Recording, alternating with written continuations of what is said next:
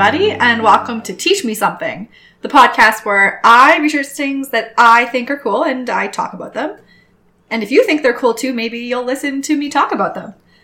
I'm Melissa. And I'm Everett. So, this episode, as you've seen from the title, um, is going to be about some ways we uh, use and have used animals in medicine. Um, so, I'm going to acknowledge right off the bat that's kind of a loaded, loaded, controversial topic. Um, and I'm in this for the fun facts, you know, the, the cool, interesting things. Um, and as much as I uh, have thought about my position on this issue, I'm not going to. Let's not talk about it. Let's let's just talk about some really cool things. Um, nothing boring. Everyone knows mice are used in medical labs and yada yada yada. I want to. I want to get into some like Fun things. a little lesser known, a little lesser known facts. I'm not going to touch too much on medical ethics. I'm not going to talk about older experiments or older awful scientists like Pavlov Right. from times when, you know, human ethics weren't even a thing in research, let alone animal ethics. We're just going to leave well enough alone there. Um, the only thing I, I will say is, you know, on the moral side, that, you know, I'm excited for the day in the future when science advances to the point we don't need to test so much stuff on animals. But Of course. we have, and there's been some really cool things. Right. So, how about you teach me something? All right. So, you know, as I was kind of saying, I'm just going to be blunt about it. Most, if not all, of our medical knowledge and science has directly or indirectly come from animal research, animal testing. This is just how we do science. This is the first steps. Um, there's specific animals from each like type of animal. Uh, amphibian, Okay. reptile, Got fish, bird, whatever, that are called model organisms that are those organisms are like the example of all arthropods or all um, like birds in lab work. Okay. Um, if, so for mammals, we're talking about mice. For like bugs and vertebrates, we're talking about Droso- Drosophila, the little fruit flies. They Yeah. have lots of different colored eyes, and they're so annoying every summer. Um, in our house, at least, I don't know about you guys. Um, for fish, I'm pretty sure it was uh, zebra, zebrafish. Uh, and for I'm trying to remember if I if I know them from school still. This is from a long time ago. I didn't look this up. I don't really remember the rest of them. Those are the model organisms I remember. Those things get studied a lot. Cool. Um, so, for example, uh, diseases, big, big whole diseases, or some very small ones, we've gotten a lot of answers by studying how they work in animals, like drug addiction. I'm going to start there. Um, animals become addicted to drugs and alcohol just like we do. Um, they have brains, why not? In fact, cocaine, like how addictive it was, um, we first figured that out in animals when a person stops using cocaine, um, withdrawal isn't going to cause like really bad physical symptoms, Okay. which is traditionally how we've measured addiction. Like traditionally, as in in the past, before we, um, we we don't know a lot now, but before we knew more about what was going on, um, animal studies actually showed if monkeys were given a choice of receiving cocaine or food, then they would administer cocaine to themselves to the point of starvation. Wow. So clearly they were behavioral, uh, like behaviorally addicted to cocaine. We just physically couldn't see that. Right. Um, so then we start, this is finally when we're kind of starting to realize that addiction is, um, not always a visible, like visible type of, of illness the way that we used to think. Uh, and because animals can become addicted to drugs, then we use them as a model for the addiction process. So, for example, cocaine. Going back to cocaine, it has been found to block the uptake of uh, dopamine. So, you know, a chemical in our brains Yep. um, from from like the nerve junctions where it's received. It blocks that reception of dopamine. Um, so now, animal researchers are investigating some compounds that would reduce the craving for drugs um, by kind of blocking that um, process, I guess. Kind of like replicating the effects within the brain. Well, Mm, yeah, just just not letting your brain get high, basically. Stop all the dopamine from Okay.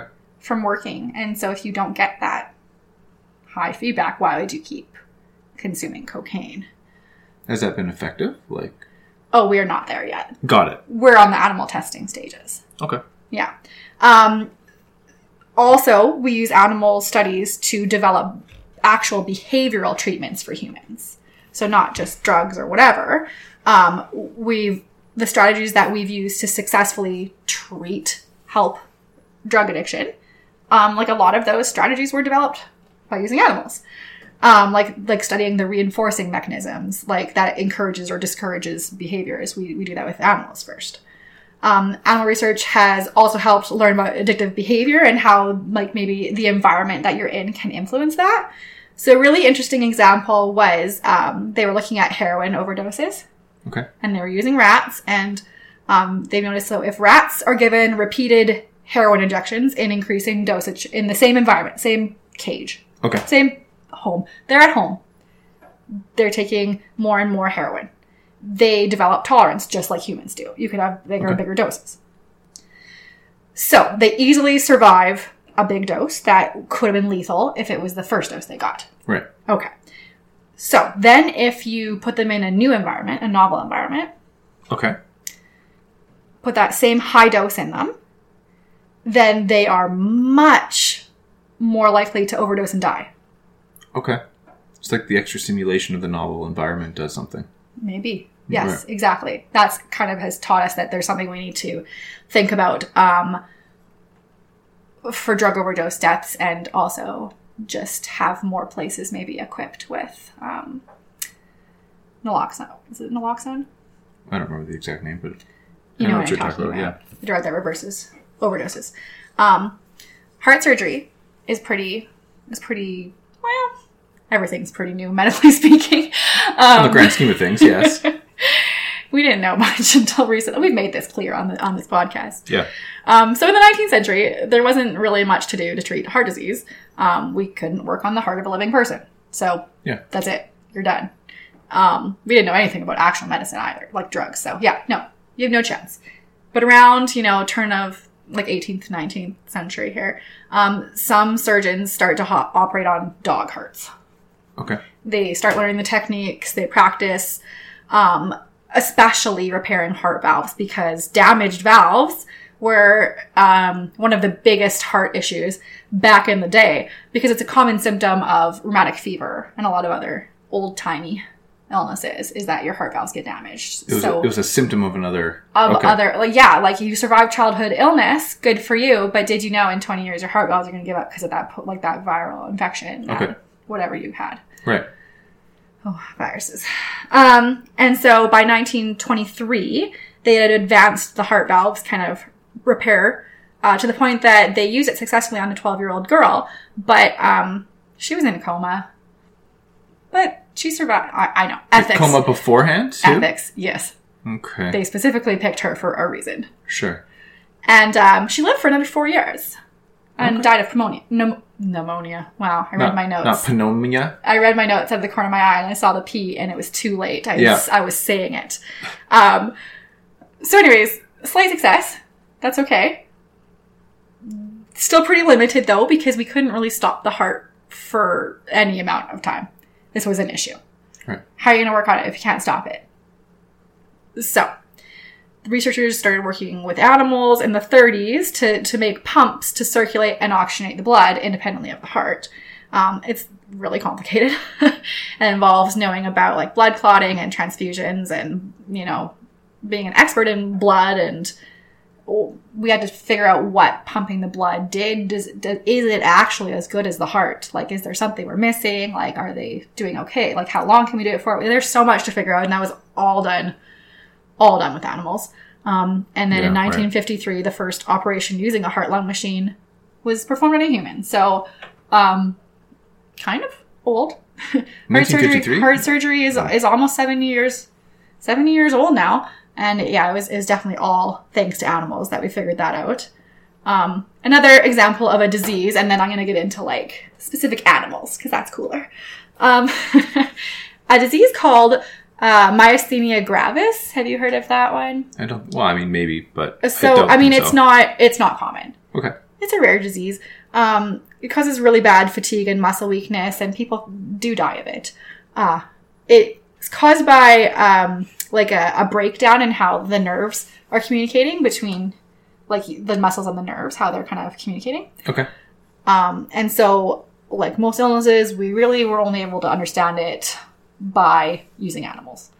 Um, the story begins with something called curare, which I hope I'm saying correctly. Sure.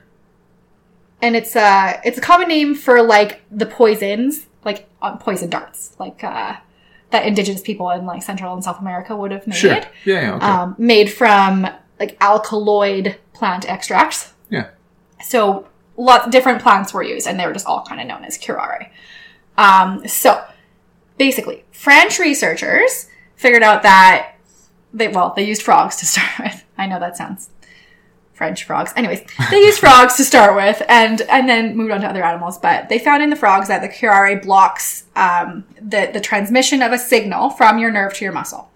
Okay. So that's what curare is doing.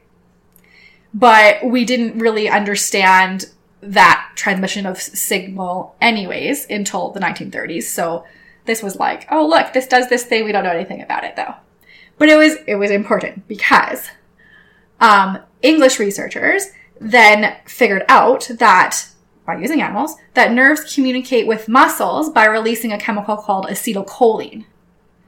That's the mechanism by which your nerves and muscles talk to each other. And that's a pretty big breakthrough at that point. Yes. So, yeah. So acetylcholine activates receptor molecules on the muscles. It's it's a there's a lot of steps, Sure. but this is like the the, the first one, and this is the new chemical for us, and we're uh, we're excited. So we've realized this, and then the friend, well, somebody realized then. So curare is then somehow blocking the acetylcholine's action, paralyzing the muscle. Okay this is this is a lot of steps to get to the end here, but this is a pretty cool to- story. So, next, what's going to happen is two chemists from Taiwan are going to find a toxin in, in snake venom that paralyzes animals by blocking acetylcholine receptors. Cool. Yeah. So the, the the medical researchers that are researching myasthenia gravis have an idea, um, and they they inject this toxin from the snake into electric eels. Oh. Yeah. Similar looking animals. I was super lost. I searched Google. I sat actually on the couch and complained to you that I kept searching Google and no one could explain to me, wait, why did we just put snake venom in an electric eel? No one really explained the purpose of this step. Trying to make super electric Um, eels. So I'm going to tell you what I think now that I've, I feel like I had a breakthrough. Okay. but let's clarify that I'm not an expert. So, electric eels have a lot of acetylcholine receptors in the electricity generating organ. Oh, okay. Sure. They have a lot of them. So, they inject them with the toxin and then they're going to harvest the acetylcholine receptors from the electric eels. Hmm. So I've, I've I've understood that what what's happening is they're using the toxin to first block the receptors off, and then they're so they're harvesting blocked receptors Okay. blocked acetylcholine receptors. Probably so that they don't compete with the real acetylcholine receptors in the next thing they're going to inject it into, which is a rabbit. So they injected a snake toxin into the electric eel, electric eel receptors into the rabbit. I know. Interesting. I, I feel Okay. like you're confused. Keep going. Okay. So the rabbits developed a syndrome that was identical to myasthenia gravis when they were injected with these blocked acetylcholine Got it. receptors. Okay. It's like a not not enough acetyl. It's not getting enough of it's getting through. Um no, you need this next sentence. You Oh, would need great. this next sentence. So the rabbits start making antibodies to the injected receptors, right? They're Mm-hmm. foreign. Of course. Yes. The antibodies start attacking their own receptors. Got it. effectively blocking them, like, like inflating Yeah. them, whatever, making Right. it so that acetylcholine cannot bind there. So that causes muscle weakness because your muscles can't do what your nerves tell them to do. And that's the characteristic of the disease. So they had had understood that myasthenia gravis was an autoimmune disease where a person's own immune system will attack the acetylcholine receptors in their muscles. That- okay. Very cool. Does that make sense? Yeah, it does. It, was Absolutely. a long. It feels like a long We just had to complete the it? circle. That's all. a long walk for a short drink of water or some expression Something about that? Yeah, somewhere. Okay. It's in there somewhere. It's You got it. Keep going. Yeah. So um, now we treat by improving signal transmission or suppressing the immune system, um, but they are doing more animal research to try to find a more permanent cure. Um, in our episode about venom, Mhm. Everett, a long, long time ago. Yes. I'm sure you In a remember. galaxy far away. Yeah, exactly. I'm sure you remember like a little bit about it. Hmm. Um, we talked about some different types of medications that could be made with venom Hmm. at some point. Yeah, you remember that? Okay, cool. Mostly anti-venoms, but yeah, keep going. No, do you not remember all the pain medications, I all the do, yeah. different? Okay, good. He's just he's just joshing. You guys can't see the the smirk that comes on his face whenever I finally fall for his his line, and then I look at him and he smirks, and I go, "Oh, I fell for it again." That Um, happens. so I wanted to talk about some more cool example of venom drugs because they're cool. Okay. Yeah, that's all the reason I need. Venom drugs. Well, okay, but we're gonna go animal by animal here. Okay. I like animals. We're gonna start with the animals. This is true. You do. Brazilian arrowhead viper is what we're going to Mm. start with. So it's also called the Brazilian pit viper. Okay. Sure. Um, so venom from the Brazilian arrowhead was the basis for developing one of the first ACE inhibitors. ACE inhibitors um, treat hypertension, uh, so you know like high, high blood pressure, and they treat congestive heart failure. That's what we use ACE inhibitors for. So they're pretty important. yeah. Um, all right. Might get a little complicated, but we'll, we'll, we'll try to get through it. So researchers isolated a molecule called bradykinin potentiating factor. That's what the chemical's called. The molecule they isolated is called bradykinin potentiating factor. Okay, that doesn't really follow normal naming convention, but okay, keep going. It really does. This is totally how people name things in medical research and Not in like chemistry. biological research. bradykinin potentiating factor? What's wrong with that name? yeah, it doesn't really tell me what's in it, but okay, keep going. Well, if you were in medical science and you knew what bradykinins were, you would definitely know what that meant. Oh, that's not a name. Oh. Bradykinins are. I'm. I, I was going to be my next sentence. I was Let's going to go explain it. I don't assume everyone knows what a Brady bradykinin. Okay. so, um, Brady. All you need to know, you've thrown me off, is that Brady bradykinins are a protein that cause blood vessels to dilate and will lower blood pressure. Okay. So, here we go. They isolated the bradykinin potentiating factor from the viper venom. And they found it's related to a class of molecules that stop ACE from blocking bradykinins.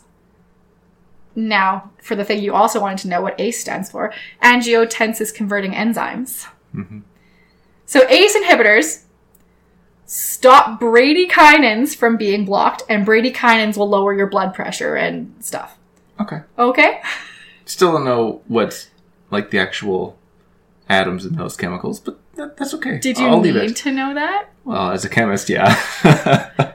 that's the important part, That, obviously. that would be millions of like letters long. yeah. That's the point. Isn't that the exciting part? molecules in the body are the same as your molecules in chemistry. They're I made know. of a lot of things. They're much bigger. They are much bigger. I don't want to try to find out the chemical formula of a bradykinin for you. Fine. You I mean, it sounds it sounds pretty sounds just as exciting as like memorizing the digits of pi, which sounds pretty Does exciting. sound exciting. so bradykinin potentiating factors um, were eventually developed into a drug called captopril, used to treat hypertension, cardiac conditions, and preserve kidney function in diabetics. Great. I mean, if you understood any of that, you probably thought it was cool. Yeah. I thought it was cool. The next uh, venom animal we will talk about is the Gila monster, Oh, fun. Which is a lizard Yeah, and it lives in deserts. it does. Yeah, so it lives in the southwest U.S., like northern Mexico, around there, um, and it's it's actually only one of two species of lizards on Earth that produce venom. Maybe Really? who knows? We're always fighting about if Komodo dragons actually make venom, or if other or if it's their saliva, it's not a venom, or yeah, Yeah. there's and then some things are just like is it a venom or like remember the slow loris in the venom episode Yeah. didn't really have venom it was like a weird thing in his armpits and then if it licked it with its saliva it would make a weird venom after the, anyways Um, so so maybe on the one of two species, but it's a very few lizards make venom, Sure. and a Gila monster makes venom. E- even if we were to include them, it's Yeah. still a short list. Exactly. Okay. Um, so Gila monsters, like lizards, um, are cold blooded. Correct. In the winter, they survive by just keeping very still. You know, Building a fire. I, I think they probably wish they knew how to do that. Yeah. Probably really hard with their little lizard hands. They don't have opposable thumbs. No, but maybe telekinesis or something. That just as likely as opposable thumbs. Yeah. Um, so you know, hibernate. But you know the you know Sure. the gist of it. We live in Canada. Animals hibernate. So to save energy, though, it goes even further. Like it, a lot of animals that hibernate do this, but you know, shuts down all the body systems internally, like guts, glands, pancreas. Like the exact words they use: "Stop being juicy."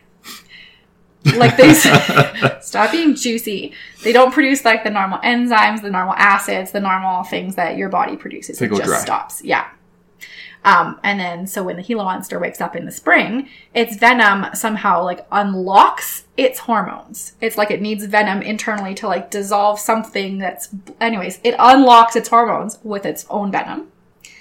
And these hormones are responsible for making its organs secrete things again. So, Dr. John Eng discovered this hormone in 1992 and he named it Exendin 4. Do you like that name better? Does that tell you what's in it? No. No.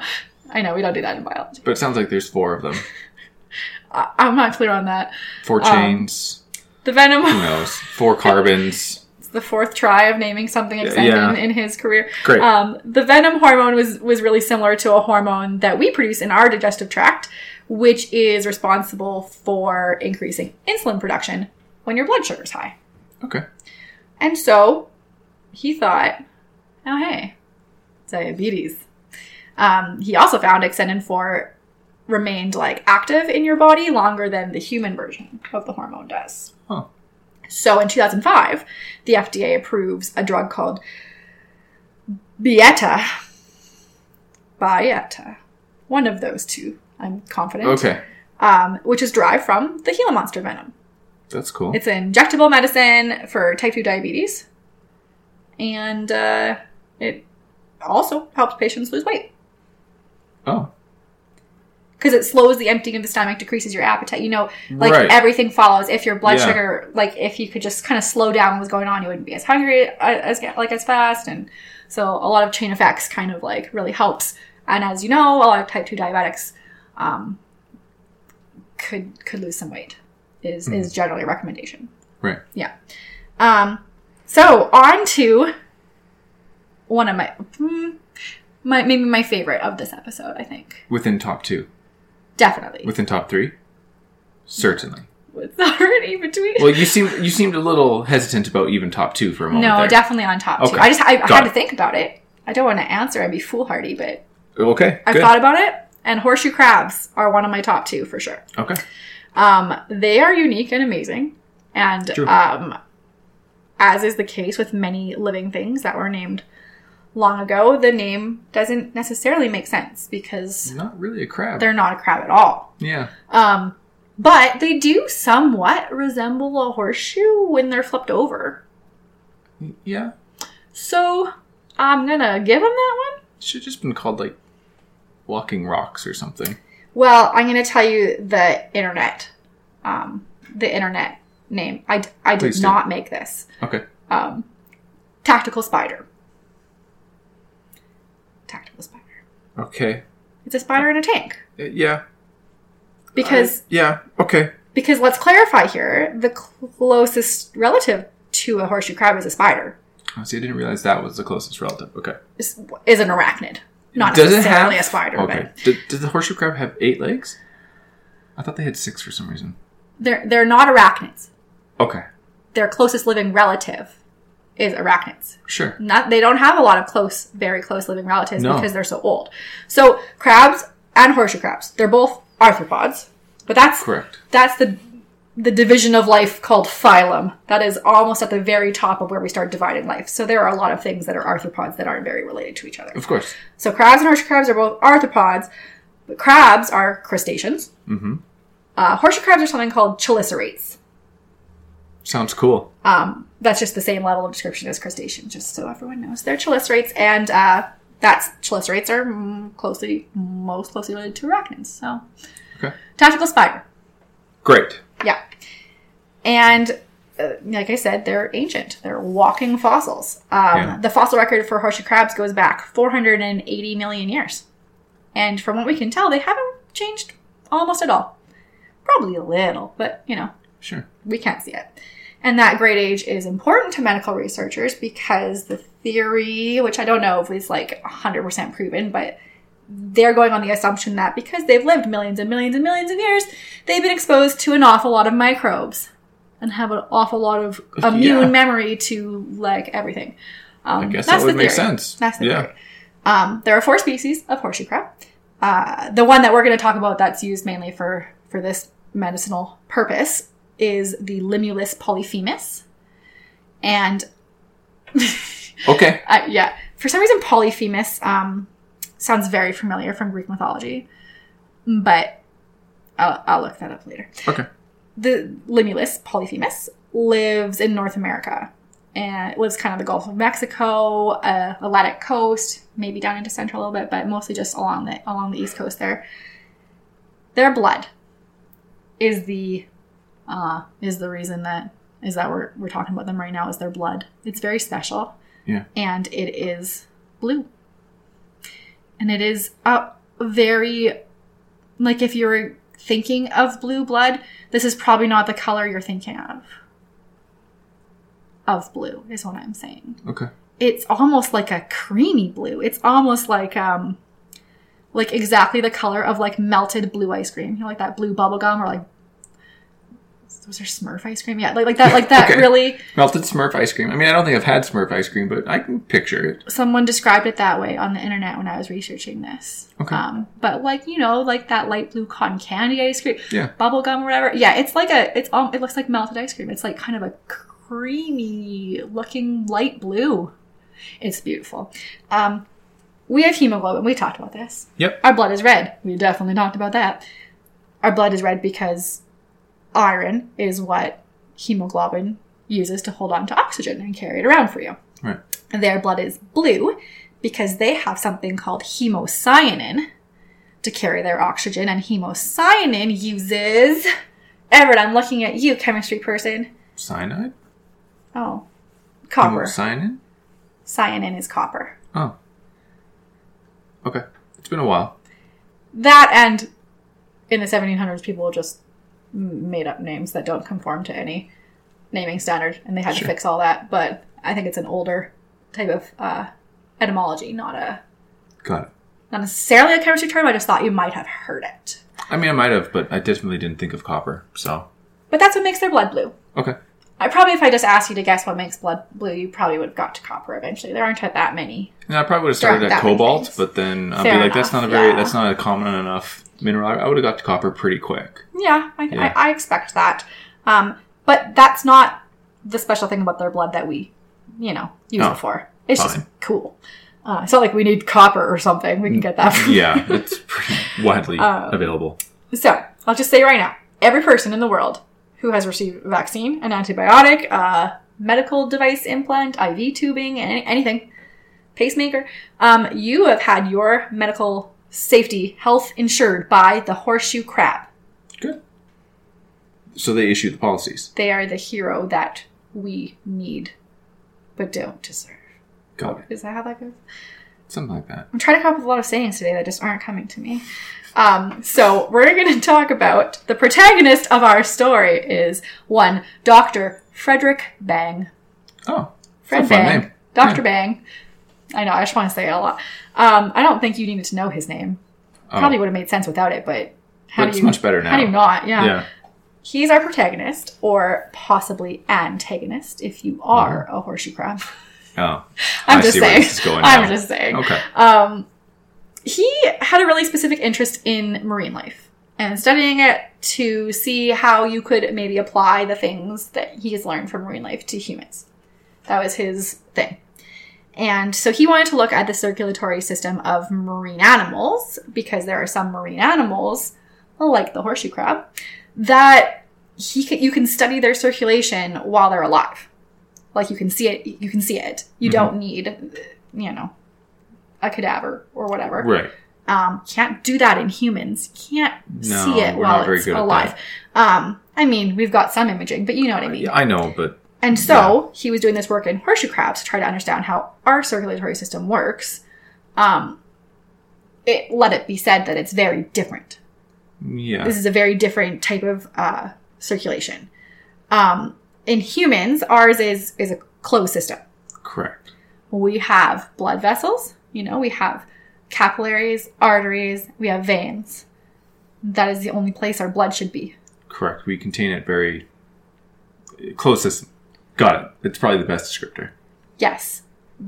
Less, that's not the word. I'm not going to say less evolved. That is incorrect terminology. Let's go with just more primitive um, creatures haven't evolved, had, you know, got this, got this going yet. They, they go with an open circulatory system.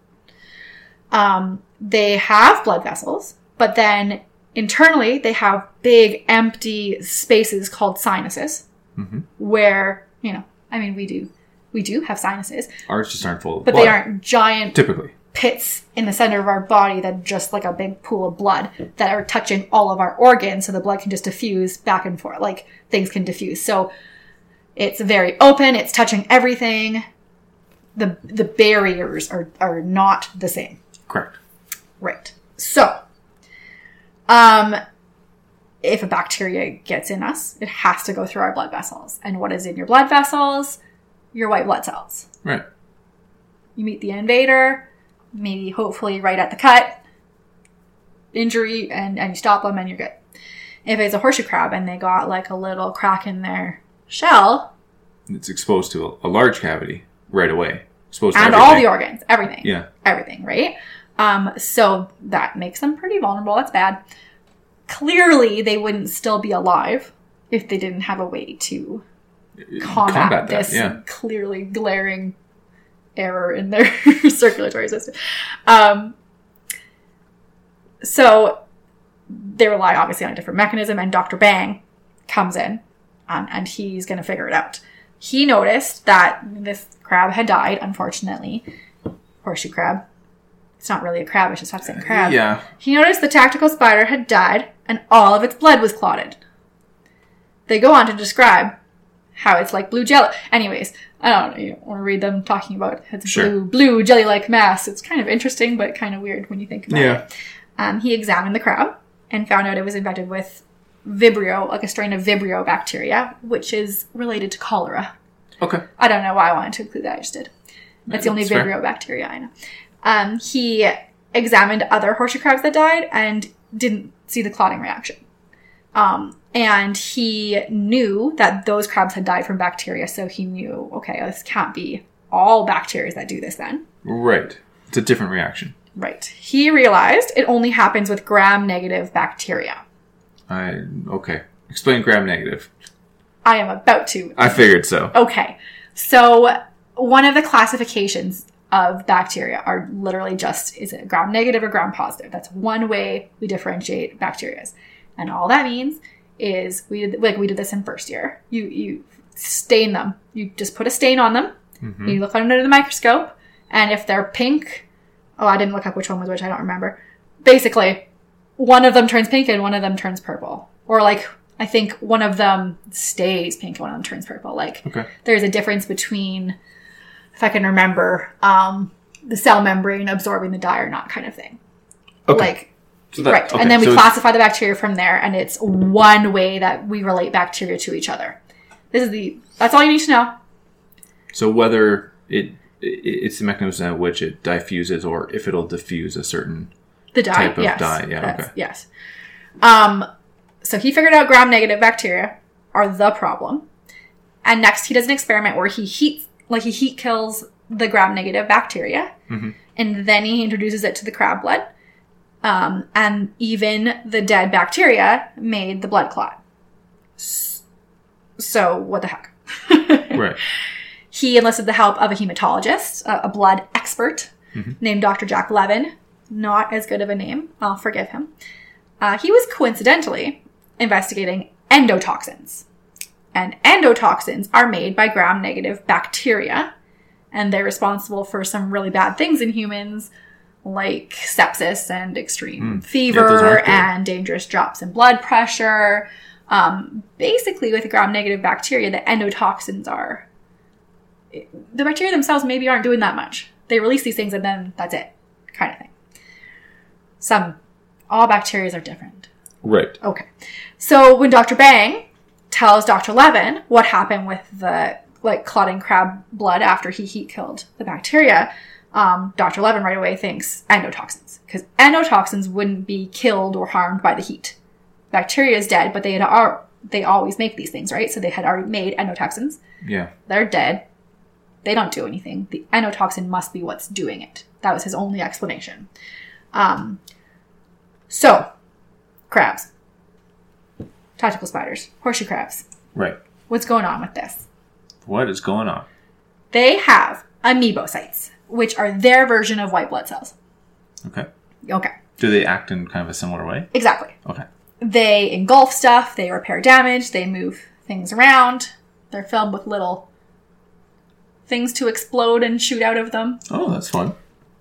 Oh, our white blood cells do that too. Don't worry. Okay, it's still fun. Oh yes, definitely, definitely fine. So these amoebocytes are filled with these little granules, which contain something called coagulogen.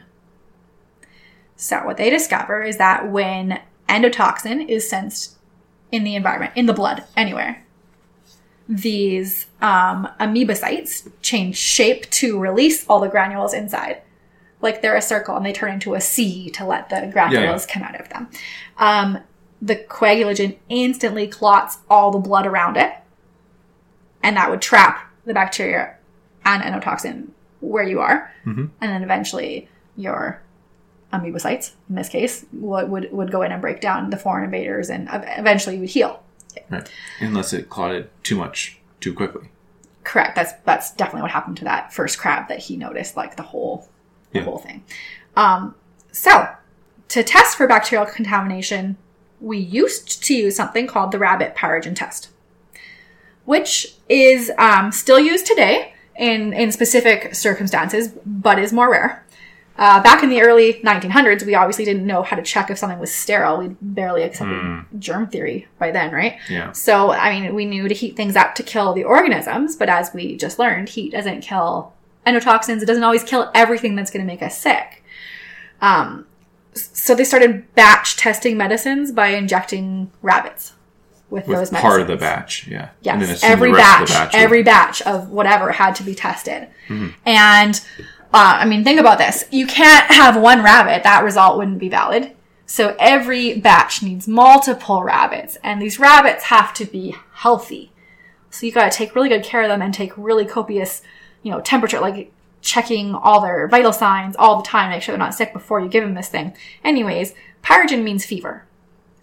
So the Okay. rabbit pyrogen um, test, pyro fire, yeah, that's all the way back from, sense. from from Greek, I believe. Um, you have to wait 48 hours after you inject the rabbit to see if it gets a fever. If all or most of the rabbits don't get fevers, you're probably safe. Right. Right. So, um, quite honestly, this is a terrible method, but Yeah. it is what we had. And, um, it's definitely not nice for rabbits and takes way too long and a lot of people's time and energy that was not necessary. So, so we needed a better way. We, we do need a better way to test for bacterial contamination. And what Bang and Levin found was another way of detecting bacterial endotoxin. Specifically. Right. Yes. So by the 70s, they, okay. Limulus amoebocyte lysate is the product we're looking for here. Limulus is the horseshoe crab. Amoebocyte is the little white blood cell guys. Yeah. And a lysate is anything that comes out of a cell when it's broken. Because another word for breaking a cell is lysing it Okay. if a cell is broken, it's lysed. So the limulus amoebocyte lysate is the stuff that comes out to Mm. coagulate. This all makes sense. Right. Okay. So they produce LA. I'm going to call it LAL instead of saying that over and over. They produce LAL. how do they do that? How would you go about doing this? Um, they take the blood from the crab. Yeah. They Se- seemed that's where that was going. Yeah. they spin it in a centrifuge. okay, that makes sense. Separate out the components. Separate out which components. The amoebocyte. Lac- say, lacetate? No. Lac- uh, Something you said? lysate. lysate. Um, so the centrifuge will separate the liquid from the solids. Yeah. That's what we're doing here. So we're taking all the plasma, all the liquid parts of the blood, and throwing that away. okay. And then we've got this like solid mass of cells left. And what you're going to do with that is basically put them in water, Ster- sterile water. Like distilled water or something like that. Uh, maybe. I don't know sense. exactly the type of water they need because Okay. because what you need is the cells are going to suck up the water. Good old Oh, osmosis. see. So There's no distilled water, inside the cells. Water always wants to even itself out. Basically, Yeah. you want to have they it. basically have a, a calculated saline solution then. Okay. Um, well, I don't think they don't want the water to have any stuff in it because then the cells won't. okay, maybe not salt, but it wouldn't. It likely wouldn't be as distilled. pure water as possible, I guess, as Mm. Like not having other um, particulates because that's what would make like less water would be absorbed then. The issue is that anytime you have uh, a cell that has a semi Permeable membrane. membrane, Yes, and then you put in too pure of water, that the cells swell too large and pop. exactly what they wanted them to do. Oh, so they they do use like very okay, great. I was wondering what you were where you're going with this. I'm I was like, yes, that they wanted exactly. to like they keep want the it to suck intact. up all the water. Okay. No, So they probably use very pure distilled water then. Okay, great. I'm glad we're on the same page. They now. would like they would like the cells to get too full, burst open, and release the lysate. Got it. I love that you just like came up with the procedure by saying that couldn't possibly what they're doing Yeah. because well, of this reason, which is exactly correct. yeah. That's some good logic there. Pretty funny for me to listen to, knowing what was coming next, but it was good logic. Good. Um, so they then they take the water, filter the coagulation out, they freeze dry it, turn it into like a powder, and they Sure. can just ship that. And then you can get a little package of the powder. You just you know reconstitute it, mix it with water or whatever, and add it to whatever you need to test. And that's much faster than waiting 48 hours for a bunny to get a fever. Well, and it's nicer t- It too. totally is. Well, to bunnies. Right, yeah. So that's the thing. We're clearly horseshoe crab vampires. Yeah. That is exactly what humans are now. Um, to them, I, I feel like Dr. Bang was, was maybe their their Dracula. Yeah. Um, how much did you just look at my screen? No. Okay, how much do you think horseshoe crab blood goes for per? I'm so sorry, per pint. Per pint. I found a stu- I found an American measurement. It's- it's sorry. fine. I'm so sorry. On the black market or on the medical market? No, on the medical market. Oh, well, I'm not familiar with the medical market. Um, I'm going to go f- per pint. Let me think of like I don't. a beer glass. Um, twenty ounces beers. Beers. I don't beers are anywhere between sixteen and twenty ounces, and they call them all a I mean, pint. So I don't know what. we can continue down this road, but it's still going to be a wild guess. And you're so, between sixteen and twenty ounces of blood. How much do you think that costs? And I know Uh, ounces also don't make sense, but three hundred and twenty-eight dollars and fifty-eight cents USD. did you just look at my screen and see the actual answer? No, not yet. Oh, 15,000. So it's close. So close. Yeah. So close. 15,000 per pint. That's a useless metric, but there you go. It's Okay. expensive. Um, Sure. they pick up the crabs. They trawl on the beach, pick up the crabs, take them to the lab, and they get their blood, and then they put them back in the wild. So, it's definitely an improvement on the rabbit test, where a whole lot of rabbits were getting sick, and it just like needed so many of It's more them. like a forced blood bank. Like they're not they're not killing the they're just forcing them to donate blood. Yeah, that's exactly Okay. what it is. Um, and, Mm, and then they try to release them so they don't catch the same one over and over. I think they mark them so yeah. So uh, there is organization, like there are organizations that work with fisheries like all over the continent to make sure that the population is is high and that they're being protected. I'm not going to say that none of them die while Yeah, giving blood course. because it's stressful and they do. Um, Yeah. it's very almost impossible to find any sort of actual figure for the death rate. It could be as low, I found from 5%, 15, all the way up to 30 percent, Oh. but Okay. um, that that was seemed like a uh, outlier in the Okay. data. I would I would guess it was closer to the five percent just because that number came up more. But maybe they were all citing each other. I don't know. Yeah. Um, there are now labs that are trying to just keep them in captivity and just keep bleeding them whenever they you know they let them have you know two weeks whatever it is between cycles and and these labs are claiming to have 100% survival rates um, but the tough part is like They don't live in the wild anymore. well, that's not necessarily the issue because they intend they intend to try to only breed the ones they have, just like have a captive population where you never have to take more out of the wild. But as you may know, reproduction in captivity is is a tough nut to crack, and I'm not Yeah. sure we have have uh, have gotten there yet with the with the horseshoe crab. So they're cool and very important, very very very important right now. Cool. Um, COVID, I'm sure you know, COVID testing, all the new drugs, all the new vaccines, Zazol, they all use the LAL um, to check the purity of that. So that's really cool. Excellent. Um, next, let's jump into that word you're going to see from your title camelids. hmm Big creatures with two humps. Well, I was going to say, you're probably thinking camelids. That sounds familiar because you are an astute and careful listener who listens to all of our episodes and heard me say the word camelids last episode. Mhm. And and Everett, what would these astute listeners have have heard camelids in relation to last episode? I don't want to spoil it for them. No, they already know. what do you know? I don't know. Okay, that's fair enough. Um, camelids, as you know, include camels. They're a group of animals that are Excellent. related. Camels, llamas, alpacas, vicunas, guanacos. I think that's it. I don't really remember.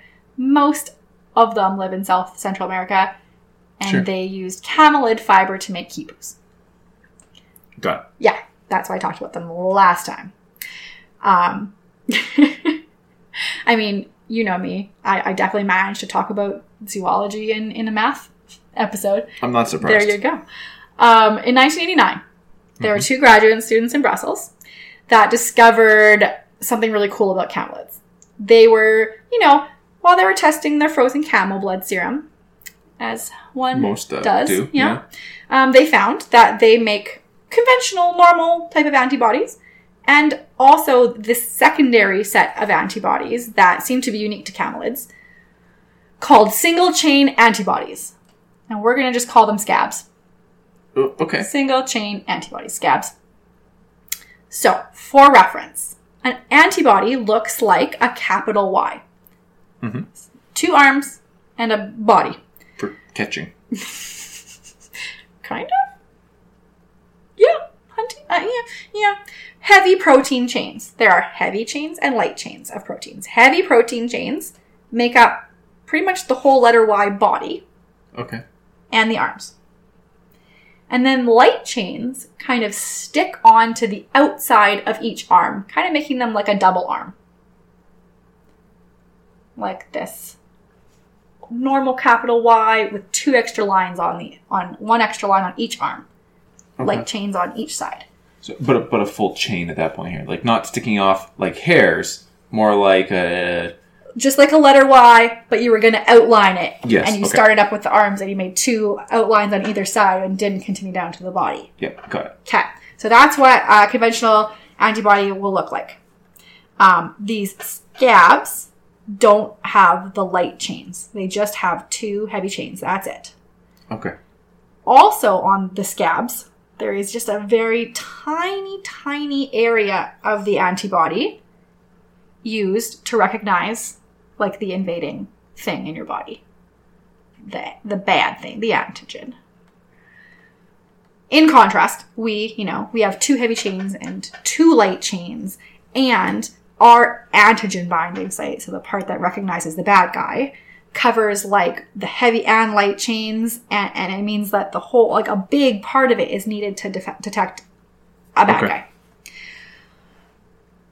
Our antibodies are therefore larger. We've got these bulky arms. they have difficulty accessing small binding spaces on viruses or getting in certain cells or tight areas. Um, small, so these scabs, we call them nanobodies Okay. Because, Because they're they're, small. small. antibodies. Right. Yes. Um, so these these small nanobodies can navigate those tight spaces. Uh, monoclonal antibodies are something you probably heard about with COVID. So like giving people harvested antibodies is uh, a medical treatment, obviously. Um, this is a, just a different kind of harvested antibody we can give people that can be better suited for a lot of different circumstances. So it was really exciting. Um, the other thing is on the nanobodies, they have a really long, what's called a binding domain. So it's like they have finger like parts that, that can help them grasp their target better. Be Um, more effective. They're very, yeah, and another huge advantage of nanobodies compared to, you know, monoclonal antibodies or antibodies from humans is that it's easy to manufacture. So, um, we immunize a camelid with the antigen, with the with the COVID virus. Mhm. Put it in there. Yeah. I mean, I don't know if this happened. Well, I think there's some stuff in development for COVID, so I, I can use it as an example. But put it in there. The camel's immune system is going to make the corresponding scab Mm-hmm. to this antigen. We take a blood sample from the camelid. That's all. We just need a little blood sample. That's it. They're fine. Yeah. Um, hopefully, and the and the mRNA part of the scab is what we take. We take the Okay. sequence. That's all we need. We just need the sequence, and we're gonna amplify that mRNA. So just expand it. Just print copies over and over and over. More copies. More copies, and then we can actually produce them by putting the mRNA in like microorganisms like E. coli. To, I mean, if we're already duplicating them, that's not to grow them or, or not to multiply them or anything. It's just making more and more and more of them. Oh, Like it we, we just amplify the mRNA to get a big enough segment to give to the bacteria. Who are more effective at, at Who just- multiplying them. Well, yeah, and they're cheap and Okay. small and I understand. don't need any care and and Yeah. they're, they're really great little you know robots. Um, newer methods. See, this is one of the cool science advancements I'm talking about. We do not need the actual animal anymore. We are um, once we make a scab. I guess we would need sorry, we would need the animals for any novel thing that comes along, like COVID. Mhm. Um, but once we have the scab, we are registering it in a like pre-produced library of nanobody mRNA. So now billions of sequences can be tested. They can like discover if they have something in the library or not. Um, we can do things way faster, like way less expensive. So a few things they're trying nanobodies for are psoriasis, rheumatoid arthritis, different cancers, and viruses like COVID. There's a few different COVID nano studies, nanobody studies uh, Cool. happening. So that's that's very cool. Um, frogs. Frogs are next. hmm Frog. You may have heard of frog skin drugs that get you high. People talk about licking a frog and Right. psychedelic, whatever. I mean, only through like cartoon references, but also, yeah. yes, me also. Lots of cartoons like to talk about it, but Yeah. um, but frog skin also produces antibiotics. Frog skin makes lots of things because frogs' skin is not close to the environment. They like breathe through it. They do lots of stuff with their skin. Um, but I mean, every animal makes some kind of antimicrobial like proteins because otherwise they'd be extinct. Yeah, they wouldn't be able to fight off microbes that Right. But wipe we, out. we really haven't always thought about that or like known it. Like we just didn't even consider that Sure. that you know we should not make everything extinct because it might have something really cool and useful to us looking at it from a very humanist perspective Yeah. um i might have used that word wrong uh Human centric, at least. so back in yeah back in the 1980s uh, they were conduct- conducting research on frog eggs at the nih national institute of health in uh, in the us and dr zasloff notices that the sutures on female frog abdomens so they they had to in this study they removed their ovaries so they had to suture them afterwards put them back in the tank and they just they never became infected and like i think that if you had a germy tank of water that you had to soak an open wound in they would probably become infected Yeah, probably. um, so he figured out that they store high concentrations of powerful antibiotics in their skin. It's a antimicrobial peptide, just a protein. Yeah. Um, and they're definitely or can be much more effective than our conventional antibiotic like bacteria medications um, because they actually recognize the microbe membrane instead of the protein from the microbe. So, um, altering the membrane to develop resistance is harder for bacteria to evolve and do than it Okay. is to alter like a protein. A protein can change relatively easily with one simple letter substitution, whereas the membrane, like if you change one little thing, it'll probably just break. It probably won't work. It won't just change it to something that also works and is more effective at evading. It's, it's just, it's going to take longer for that to happen. Okay. Um, so their antimicrobial proteins are just a little like they're more effective. Um, so Dr. Zasloff um, was trying it for diabetic ulcers on people's feet as a topical like ointment, and he's he thought things were going really well. The FDA asked for another trial where there was absence of drug use from the study subjects.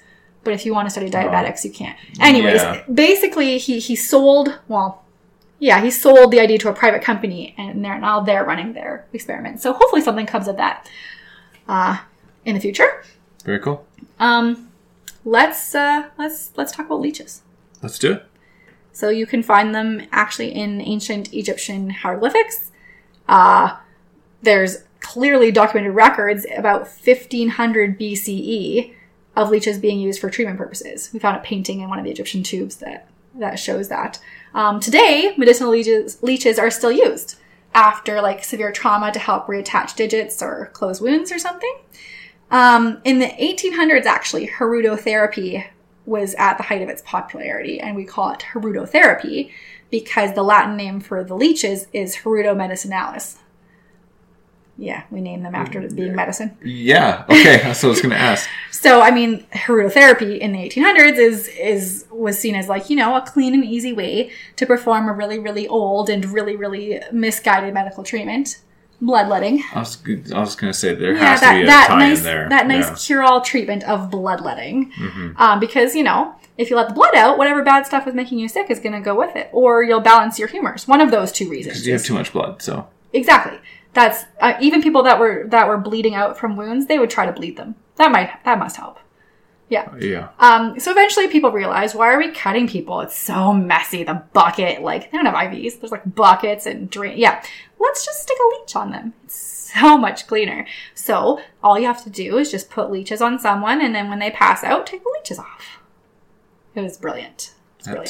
sounds Um, super. Fun fact hirudotherapy was very, very popular in France. Um, in the 1830s, they were importing 40 million leeches a year. Wow. From where? I don't know. Um, yeah. So, just as a note, there are like 650 species of leeches. Only Hirudo medicinalis is approved by the FDA for medicinal purposes. Okay. Um, so, what you use a leech for, like if you're going to reattach, let's say, a severed finger, is the surgeon will sew the arteries back together, but the other blood vessels, the veins, like they, they can't be reconnected. We we just have to stick the finger together and hope they grow together, which they they normally do, and they do it better when you use leeches, because so the arteries are attached, right? hmm they take the blood arteries away, away from your heart. So they're bringing it to your finger. They're bringing more and more blood, but your veins aren't connected. hmm So the blood can't go back. So you just get pools of blood and it's inflamed and swollen and hurts. And so And the leeches remove those pools of blood, allowing more time for the, the veins to grow back together. Yeah. Cool. Yeah, very cool. Um, so speaking of another old timey animal treatment we still use today, um, is maggots. I'm just, I'm just going to tell you. Okay. maggots. Um, we noticed for hundreds of years actually that if a wound gets infected with maggots, uh, it some cases does better, and that's because maggots will only eat dead tissue and they will not eat the living tissue. Right. So they clean up all that nasty dead tissue; it doesn't get infected. Um, there's some evidence that the Mayans and some Aboriginal tribes in Australia knew about this and used the technique of maggots on a wound. Um, but the first actual recorded time in history um, of we're going to do this on purpose for, for wounds was Napoleon. Um, in 1829, Napoleon's Surgeon General Baron Dominique Larrey described uh, some wounds he saw on the battlefield that were infested with fly larvae that were like doing better than other wounds, and he remarked that he thinks that it was doing something. So in the Civil War, there were actually times where um, they like put blowfly larvae on wounds to clean them. Um, m- more happened in World War One. Uh, American surgeon William Baer noticed that when when maggots infested the gashes uh, of war wounds, then uh, the swelling was less, the infection was less. Interesting. So Dr. Baer comes back and starts using this in Johns Hopkins in 1929. And he was using it for children cancer patients. Interesting. Um, yeah, for like osteomyelitis, where they would get like bone infections and yeah, so that's where he was kind of using it. Um, but you know, a lot of hospitals started at the time to operate their own insectaries because you know you You got to have clean, to- sterile maggots. There was uh, labs that started to open to supply surgical mag- like maggots to places that didn't have their own insectary. Um, maggots of the green bottlefly are the most common, which is Lucilia sericata. I believe you. Yeah. Um, so so yeah, we still use magnet or maggots. They're like little microsurgeons. We use magnets too We do. Um, in today's technology. Yeah. and medical. Yeah, exactly. So the last cool thing I just want to well, uh, I'm going to mention a few other cool things, but it. I think I can do it in like three minutes. Okay. So, spider goat, spider goat does whatever a spider goat does is is my next segue because this is really cool. We made transgenic goats Okay. that have a gene in them that lets them make spider silk. Oh, okay. I wasn't. I'm confused. The same substance that makes up spider webs is now created in their milk glands. Spider silk. Okay. Um, a lot of scientists call it biosteel. It's uh, amazing tensile strength. Yeah. So, if made in large quantities and threaded together, they think that they could use it for bulletproof vests and parachute cords or airplane tethers or like really awesome things. Um, they can use it to make artificial ligaments and tendons to support tissues and bones and nerve cells uh, while they grow. Um, artificial silk, like it, it'll start to fall apart, and then the like the scaffolding will go away. So it's perfect for that. Um, but but goats, why why did we put this gene in goats?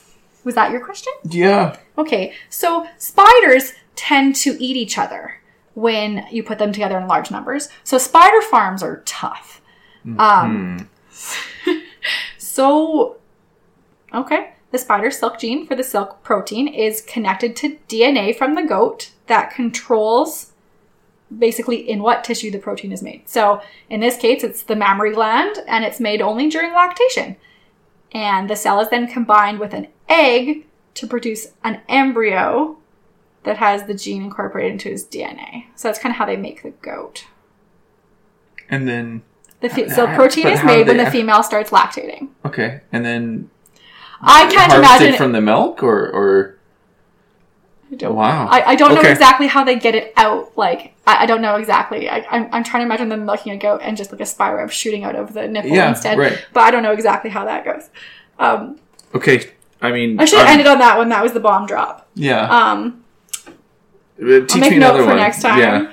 So sea sponges and corals are pretty pretty basic. I think pro- they are the most basic forms base of animal life. Sponges are the most basic, and corals are close.